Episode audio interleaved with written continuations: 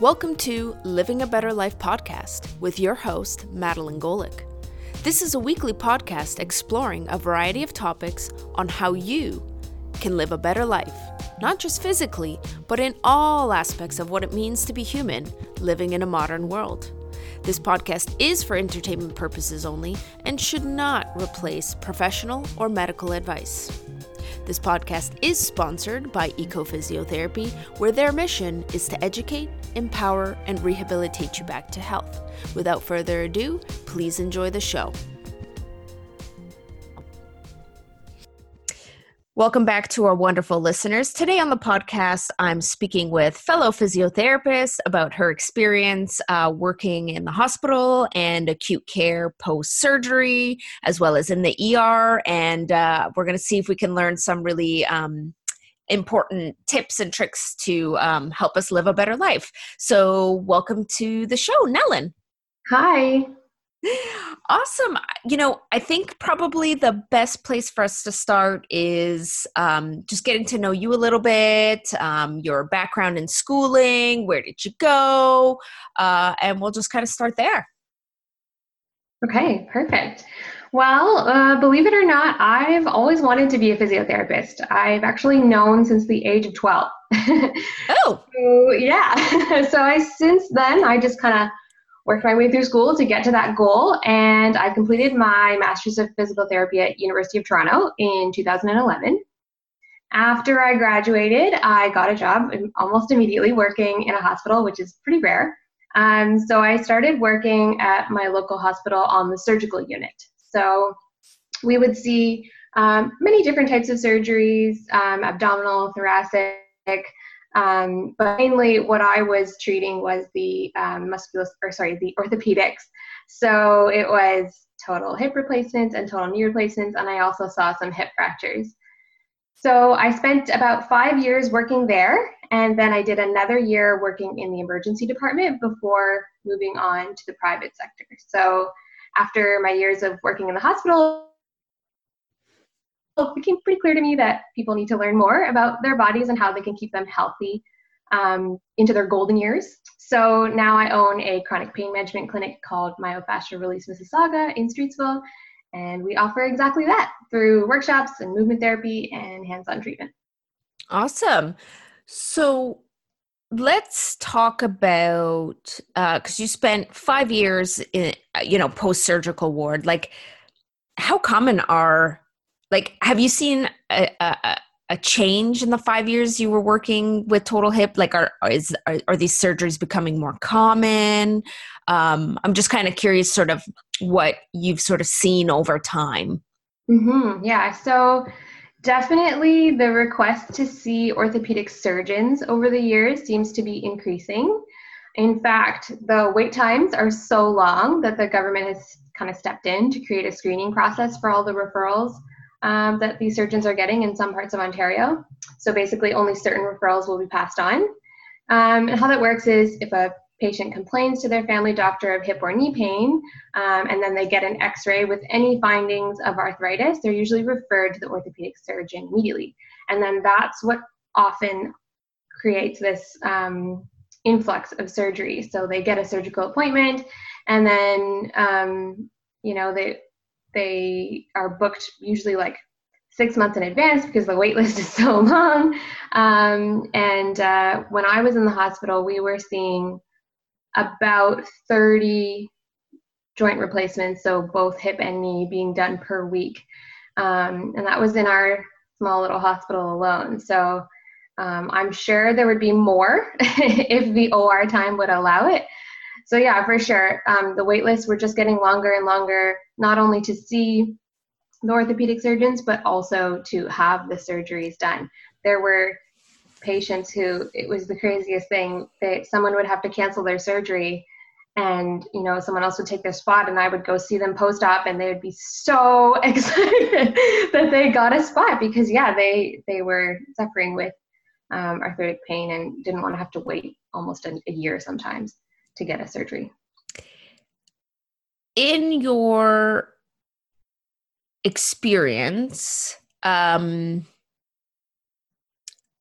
are most people happy after like are, do most people are mo- are most people satisfied post surgically it, it depends. Um, because i was in acute care you'll you often see um, people in a lot of pain. Uh, i only had them for a couple days so I, um, I didn't get the opportunity to see them in their their post-op uh, rehab. But um, generally speaking, hip replacements, they were almost always pretty happy with their results um, immediately. Generally, they usually feel less pain actually after surgery than the pain they had pre surgery, which is kind of crazy. Um, the knee pain or the knee patients are in a ton of pain, so it's hard to say, mm-hmm. um, especially because the range of motion is a little harder to get back post op for a knee. Um, so they, they don't because they don't see the results right away and the pain relief right away. It's hard for them to really express too much contentment with it. Um, but we, yeah, for the most part, a lot of the patients we're we're pretty happy when we saw them a few months down the road. Yeah. What um, have you seen? Any factors that you think play a role in, you know, somebody coming out post-operatively and feeling better versus not? Oh, absolutely. I mean, hands down, the patients who take better care of themselves before surgery um, see better results afterwards. Um, there are some patients who actually um, are lucky enough to be advised by their doctor or their surgeon that they should participate because they have such a long wait time that they should participate in a sort of prehab program. Um, you know, essentially what that is is uh, you know a, a few months of uh, exercise therapy supervised by a physiotherapist um, to help improve the strength and range of motion of their knee before surgery. It also helps them build an exercise tolerance so that um, when they're doing their exercises post op, they can tolerate them a bit better. Um, those always, always, always do better. They have better pain management. They get their range of motion back faster. They're um, their mobility improves significantly, their balance is better, um, and they, they often have no problems when it comes to discharge. When they're ready to really leave the hospital, they're ready to go. Absolutely. Um, I'm curious about the you mentioned they're now screening mm-hmm. referrals um, and i'm and i'm wondering how is that screening happening because I imagine not every single person with OA, like was every single person with OA showing up on X-rays going to an orthopedic surgeon for knee pain, or like it just seems like shouldn't conservative management be attempted first? Uh, one would think. Definitely. I mean, it depends on the doctor, really. Um, some family physicians are um, well educated on the need for conservative management before surgery. But um, oftentimes you'll see that they'll, you know, patient complains of pain. They'll say that it's been going on for a while. They'll get their X-ray findings back, and the radiology report will say, you know, evidence of osteoarthritis. And so um, all the family physician can really do at that point is prescribe medication. And so if the um, if that's not enough for the patient, which it usually isn't, um, they'll ask to be uh, they'll ask for something else, and the first thing that they do is um, refer them to an orthopedic surgeon. Um, the orthopedic surgeon obviously does have their own uh, criteria for whether a patient is suitable for surgery, but generally speaking, if you have x ray findings and it's affecting your function, um, then you usually get booked. Um, so the way the screening process has changed uh, in some parts of Ontario anyway is now, when a family physician um, sends a referral to an orthopedic surgeon's office, that uh, referral automatically gets redirected to um, kind of a screening center that is um, run by the LHIN, which is the stands for the Local Health Integrated Network. And the physiotherapists in that team, they uh, get those referrals and they screen them before they'll send them on to the orthopedic surgeon. So they essentially decide whether this patient has um, issues that are severe enough that require surgery or whether um, the conservative management approach, the physiotherapy approach, would be um, more well suited for them. Absolutely. Um, I, you know, and I would certainly think that even if conservative management didn't necessarily work, the fact that you know we're trying to build exercise tolerance range of motion you know trying to sort of improve the current status um because well let, let's face it like if you're in discomfort and you need to exercise it's uncomfortable. Mm-hmm. but the fact of the matter is you're going to come out of that surgery needing to exercise and it's going to be uncomfortable. So you might as well you know start working on it um you know initially to hopefully um have like you said better outcomes yeah, yeah because it, that's so true it's funny how the buy-in is for exercise is so much harder pre-op than afterwards they don't have a choice so um, it's a bit more of an uphill battle because they're in more pain after surgery so convincing them they want to do exercise is tricky yes um, but yeah, no, it's so true. Like if, if they could, it's almost as if they could, if they could only see what it's like post-op, then they'd be more willing to do the work pre-op. I think. Yeah, um, and I think you know, um, pain education. I think plays an important role if you can understand what you know what the pain is that you're experiencing. Um, that it's oftentimes multifactorial as well. Um, and I'm just thinking to myself. Um, about some of the research that's come out about radiological findings, mm. uh, not necessarily correlating yeah. with the pain that you're experiencing. So I just wonder from your experience, like what, like, I mean, because you've been on the surgical ward mm-hmm. and you've seen these patients, I just wonder how you kind of see that gap between um, the science saying not all radiological findings correlate with pain and then you know you have people coming in for surgery. So i, I wonder what your thoughts on that are. Yeah and i think that's why the screening process is so important because you have to take both into account i will say i've never seen a patient come in for surgery who didn't have pretty significant radiological findings um, that being said, there are lots of people who have significant radiological findings who have little to no pain. Um, and then it just kind of hits them all of a sudden sometimes. Uh, but yeah, for the most part, a patient would only get surgery if they had significant radiological findings and um, it, their pain was affecting their function. Um, but I, you know, the truth is, a lot of it's hard to explain the numbers because there just seems to be so many. Um, is what we're seeing too is that the patients are getting these onset of symptoms younger and younger as well. And that's it, it is certainly interesting to see that trend happening because I, you know, I, I'm, I'm sort of, you know, just orthopedically, we see that sort of happening as well. And I'm just wondering, what are your thoughts on that? Why do you think that's happening? That's a good question because, you know, when we were in school, um, you you you thought of we were even taught like osteoarthritis is something that happens to people who are much older um, and certainly when I started on surgery back in 2012 that was the case. The majority of my patients were in their 70s or 80s um, but by the time I finished there we were seeing people closer um, now to 60 um, getting their joint replaced. Um, I think, I mean, my personal feelings are that um, it, it, it, has a lot of different factors to it. One of the main ones being that I don't think people really have been educated on how to take proper care of their bodies, um, just at a baseline level. Uh, you know, so many people uh, live with the pain for so long before they do anything about it.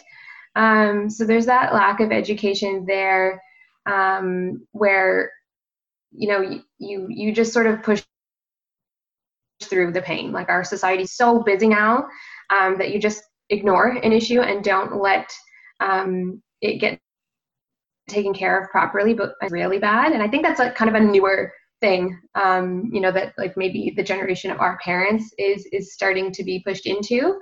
Um, and because of that, I think, you know, this this busy, busy, busy lifestyle creates this okay, so I'm not going to seek help, but I'm also not taking care of my body anyway. I'm not exercising regularly. I'm not um, feeding my body with nutrient dense food. And all of those things combined, um, it, I feel like it just accelerates the timeline for things like degenerative joint disease. Yeah.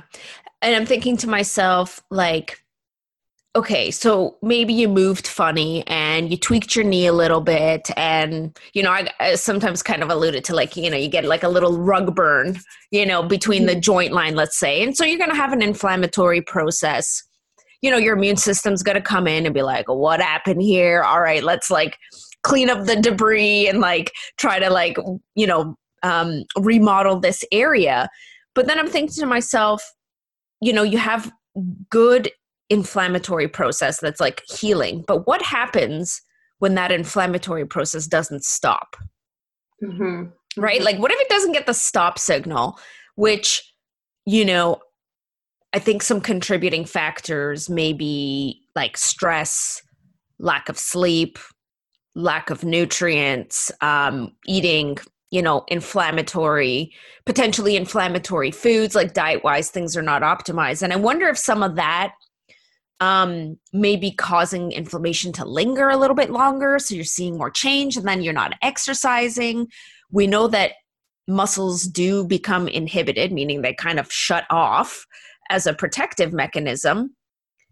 And they don't necessarily come back online unless you wake them up. Mm-hmm, mm-hmm. Right? Like you gotta get, you know, it's gotta, you gotta kind of coax them back from their vacation and be like, all right, guys, everything's cool. The cleanup crew came in, fixed everything up. All right, it's time to come back to work. Like, you had a nice little vacation. You know, thank you for protecting my joint and making it harder for me to move around. But now, like, now it's time for us to move around. So I wonder if that is a, con- you know, you're saying people are just pushing through the pain not necessarily focusing on it i wonder if that in and of itself is also a contributing factor for worsening symptoms. Yeah, absolutely. I mean, I think, like you said, if you want to use the example of, you know, you get tweak your knee, for example, and you get that initial rug burn and that initial inflammatory response, and then it goes away, so you ignore it. Your body does its job, the inflammation process, like it does the cleanup, and then it goes away, so you ignore it. But now, what's been created in your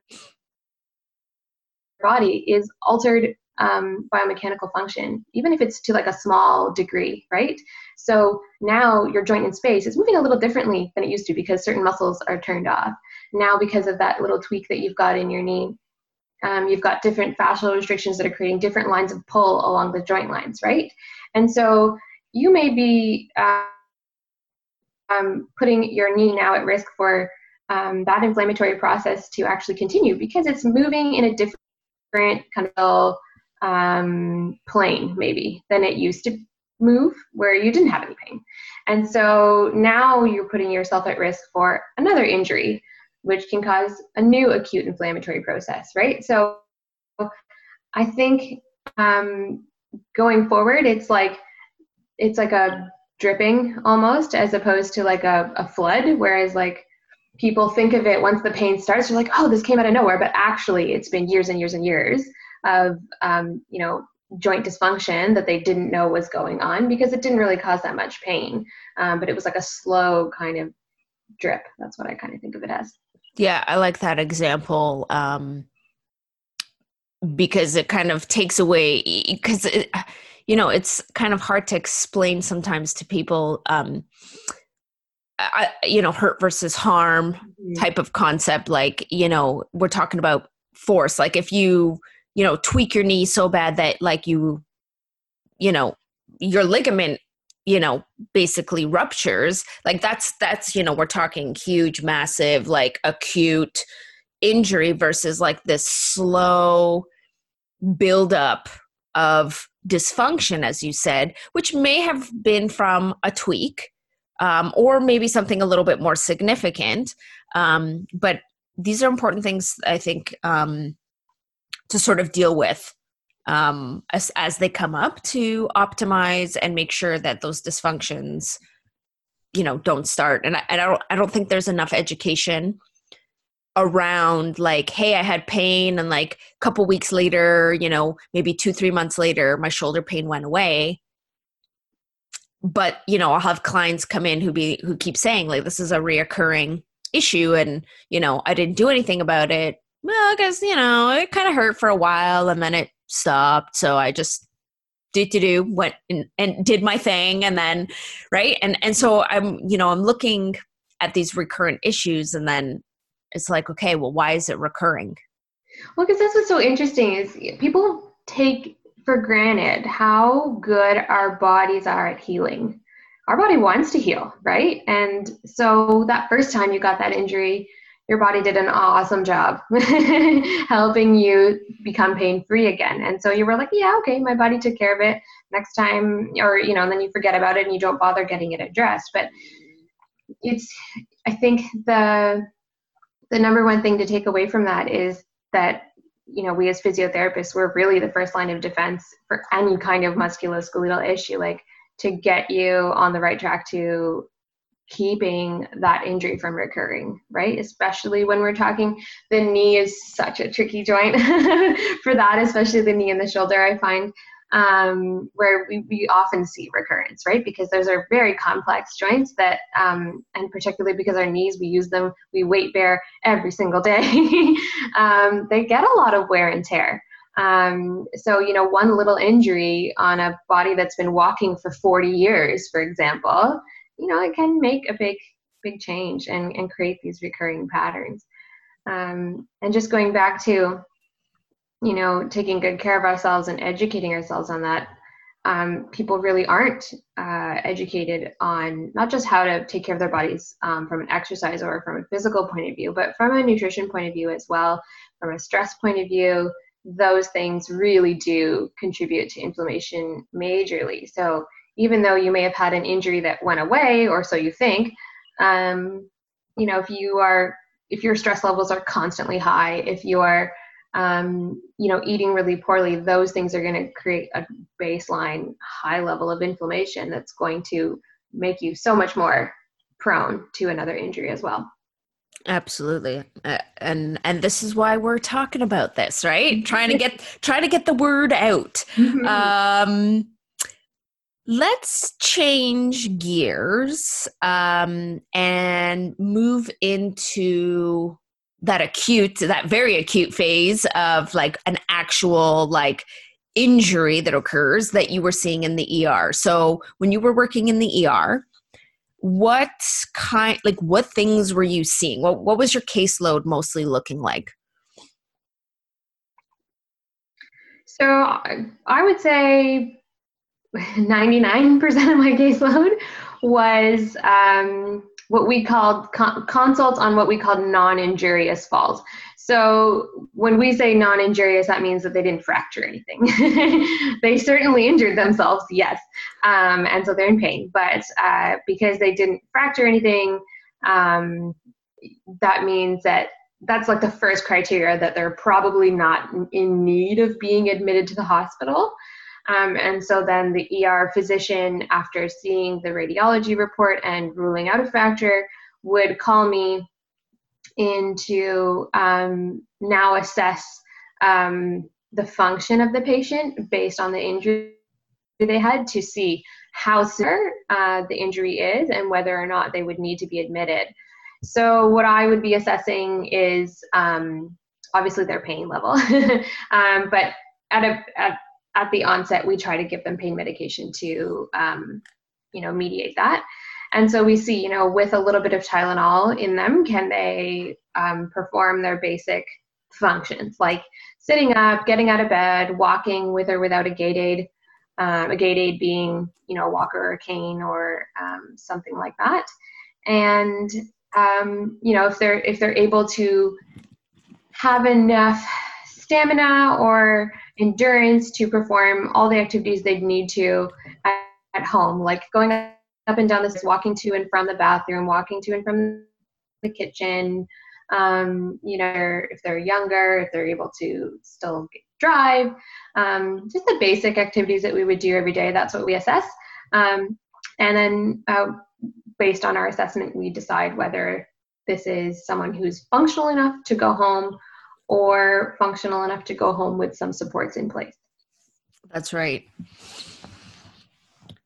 Um, so so you're seeing a lot of falls you're assessing basic you know basic ability to move around their home make sure that they can return you know return safely um what is your did you have a role in falls prevention like were you doing a lot of education around like okay so let's talk about how this is not going to happen again of course yeah that has to be part of it um especially because the majority of the patients that I saw are elderly individuals. Um, and for the most part, it was their first time that they had uh, fallen and injured themselves. And unfortunately, there were many times where this was kind of a, it came as a surprise. they didn't really see it coming. And, um, and for those people, they really, really um, are a good opportunity to get some great education on how they can prevent this from happening again because of course the last thing i want to see them is to see them coming back into the er again I, I usually say to my or would say to my patients when they left it's like i hope i never see you again in the best way possible um, yeah the education is so important i think i would spend the majority of the time that i was with the patient educating um, because that's really knowledge is power so much so in this case so um, what I would be usually addressing is, you know, after I learn uh, the mechanism of their their injury or or how they fell, um, we could talk about things like their home environment. Um, we could, um, as a team, kind of work with the medical uh, aspect of it, talking to the physician about, you know, maybe the patient indicated that they felt dizzy right before they fell, um, and you know what kind of uh, root cause is lingering there that may need to be addressed. Um, you know, things like whether when when they were walking or when they were up and fell, is it because it was the middle of the night and they were trying to get to the bathroom, um, and so they were in a rush, and also it was dark, so they weren't, uh, you know, able to really see where they were going. Um, things like that. Things like whether they had their their gait aid if they use one within reach um, you know, what any kind of factor that would um, help them prevent a fall, those are the things that we address. Um, so it's a lot of education for the patient for sure, um, but I try to get, um, I would always try to get the patient and the family member or the support person in front of me and give them the same education because, you know, after a fall, a lot of the patients were potentially a bit disoriented or in shock or just in so much pain that they couldn't really hear what I was telling them. And so it's so important to also have the family on board with these things because, you know, an 85 year old woman who lives alone, um, she may not be even able to, you know, change the lighting in her home to make sure that it's more responsive in the middle of the night. She may not be able to remove things like trip hazards like area rugs um, she may not even have a walker yet, but we've deemed that she needs one because of her balance. So that family support is so so critical um, to, to help bring those those supports into the home. Absolutely. Let's um, let's talk about the support. You know, family member support or friends. Um, what what are some early signs that somebody might be at risk of falling? Like, is there anything that people should kind of like, you know, be looking out? You know, you're visiting your parents' house, they live alone, they're elderly, you know. What what can family members kind of do to sort of mitigate some of that risk for yeah. for a parent? For sure. So um, I would say you've already identified the first two, yeah. some of the biggest ones. So, an elderly person who lives alone, um, that is that should be number one, your first red flag. an elderly person who lives alone, um, especially if they live alone in a home with stairs. Um, I, especially in Toronto, we see this a lot, and in Mississauga, we're seeing it a lot now too, um, where we have elderly people living alone in um, you know, back splits, side splits, homes where they have to do the stairs a lot to get to the things that they need to get to. Like there are sometimes even in uh, homes where their their bathroom is not on the same level as their bedroom, and so they have to actually do a, a short flight of stairs just to go to the bathroom. Um, you know the kitchen's not on the same level all of those things so anytime you have an elderly person who lives alone in a that does not live on a in a one level home um, you should start thinking about um, whether or not they're safe from go. Now, of course, the, the the health of the person is a big uh, factor as well. So, you know, if you have a 75 year old person who is physically active every single day, they're very strong, they've never shown any signs of balance challenges like, you know, um, tripping over things or losing their balance when they're going up or downstairs or even you know coming in and out of a car things like that especially when you have level changes that's when you tend to see people uh, showing their balance challenges um, out in the community. Um, so you know when you have you're visiting your family or family's visiting you you know pay attention to like how they're moving around. Um, and if, if they look great and stable then awesome everything's good. But if they don't, then they're definitely at risk for falls. Um, some things that can compound that from a health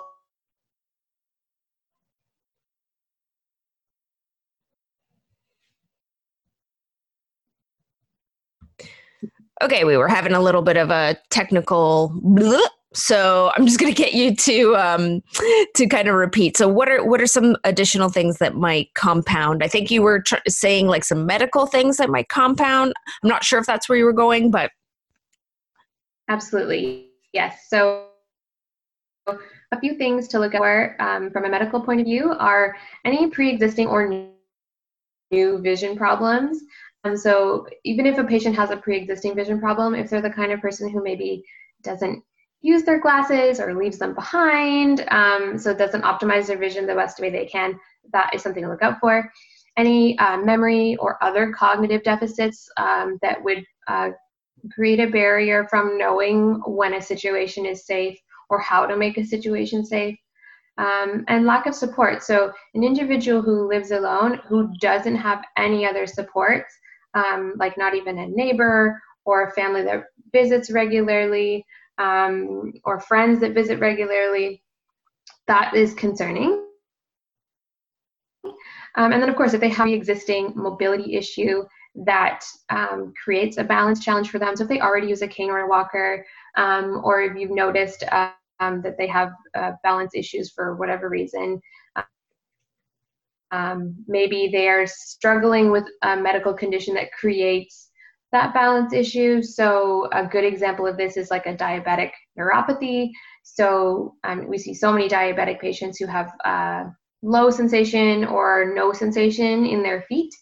Um, that creates a huge balance issue. Um, and then all of those things all together. So you kind of have to look at the whole picture um, to see if anything could be affecting someone's balance obviously as physiotherapists we're trained to look for those things. Um, so if you are even just getting a funny feeling i would consider consulting a physiotherapist for something like that.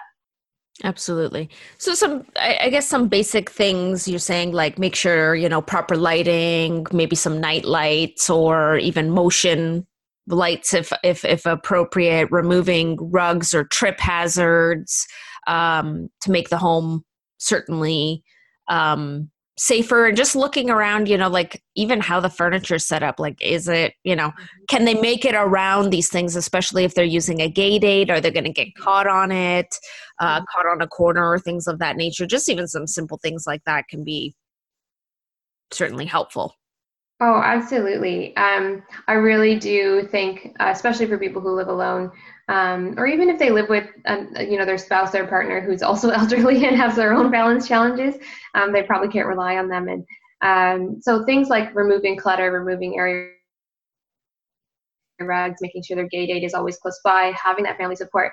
But what's interesting is with the new sort of technology that's become available on the market today, um, there's so many other extra things that people can use to have that sort of extra level of security. So uh, motion sensor lights are, are one really good one. Um, one thing that's becoming more and more popular is um, devices like uh, Google Home or those sorts of voice activated devices where you know a patient can or a client can uh, you know say you know Google turn on the basement lights or Google shut off the um, oven or I don't know something like that. Um, so that they if they're if they have a challenge and doing something like reaching the light switch at the butt the base of the basement stairs is a really hard thing for them to do that um, you know a family member could come in and change the setup so that all they have to do is use a voice command um, to to activate things like that. Um, the other part of the house that's really really important to make sure that we address is also the bathroom. Um, this is where a lot of falls happen. Makes sense right because we are in a, a slippery environment. Um, so there's lots of things that can be done there and equipment that can be brought in and uh, actually a physiotherapist or an occupational therapist can actually come into your home and do an assessment um, for the bathroom but also the rest of your house to assess its safety Amazing. I think that's certainly a, a, good idea. If you're, you know, uh, what is it? Um, an ounce of prevention is worth a pound of cure, right? So getting it assessed. I mean, if the if your parent want, you know, it's fairly independent, and you just want to create that extra layer of safety, just have somebody come in and you know just set the house up mm-hmm. for you know set set them up for success, really. Yeah. Um, so that you don't have to then you know have to deal with the outcomes of a fall. Um, I think that's been really, really helpful and educational for, I think, you know, family members, you know, we have aging population. Um, we, we know people who are elderly, you know, what, what, and, and, you know, wait lists for getting into long-term care homes and nursing homes. Like, you know, people are staying home. Um, so what is, you know, what are the things that we can do to make that um, a safer place for them to be? So I think that was really, really helpful. Um, so Nellen, where you know if people are interested in chatting with you um, speaking with you finding you where where can people find you? Absolutely. Um, i'm happy to share. So um, you can find us at the our clinic is called myofascial release mississauga. The website is myofascialmississauga.com um, people uh, don't usually know how to spell myofascial so it's m-y-o-f-a S C I A L. This is oh, um, and, and, for and, socials, you can find me. Sorry, go ahead. Oh, I was going to say, as you were trying to spell it, uh, the internet decided to uh, pause on you there for a moment. So, what I'm going to say to our listeners is we'll post links in the show notes. Um, so, if you want to find the links and you want to get the spelling correctly, we'll we'll put those links in the show notes so that uh, it's easy for for them to um, to uh, find you. But yes, continue with the social media, and we'll put those links in there too. Yeah, so social media is really easy as well as just at myofascial Mississauga on Facebook and on Instagram. Awesome. Well, I want to thank you so much for taking the time to come on the show, share with us your experience and your knowledge and your tips, and hopefully, um, you know, one person out there, you know, really. Um, you know listen well i hope more than one person but even if we reach just one person who you know takes some of our tips and you know goes to see their physio because they have pain or you know goes to their family home and looks around you know we we've done our um our job but i want to thank you very much for coming on the show to share that with us today. Thank you so much for having me. I really do help hope that i was helpful to someone. I i definitely think so. And um you know it's just good for physios to also chat and refresh as I don't oftentimes i mean i didn't work in a hospital and didn't work in er so these are always good uh, good tips for for us to share with our patients as well and mm-hmm. as usual we always like to thank our listeners for participating and listening and if you haven't subscribed to the podcast um, wherever you're accessing this podcast just click the subscribe button share with your friends and family members because you don't know how are you're going to positively impact everybody's uh, somebody's life and of course this way you'll stay up to date with the latest and greatest uh, episodes so we'll say bye for now take care Thank you for listening to Living a Better Life podcast. Make sure to subscribe to our show to stay up to date with our latest and greatest episodes. We would also love to hear your comments, suggestions, and reviews. Thanks again. Until the next episode. Bye for now.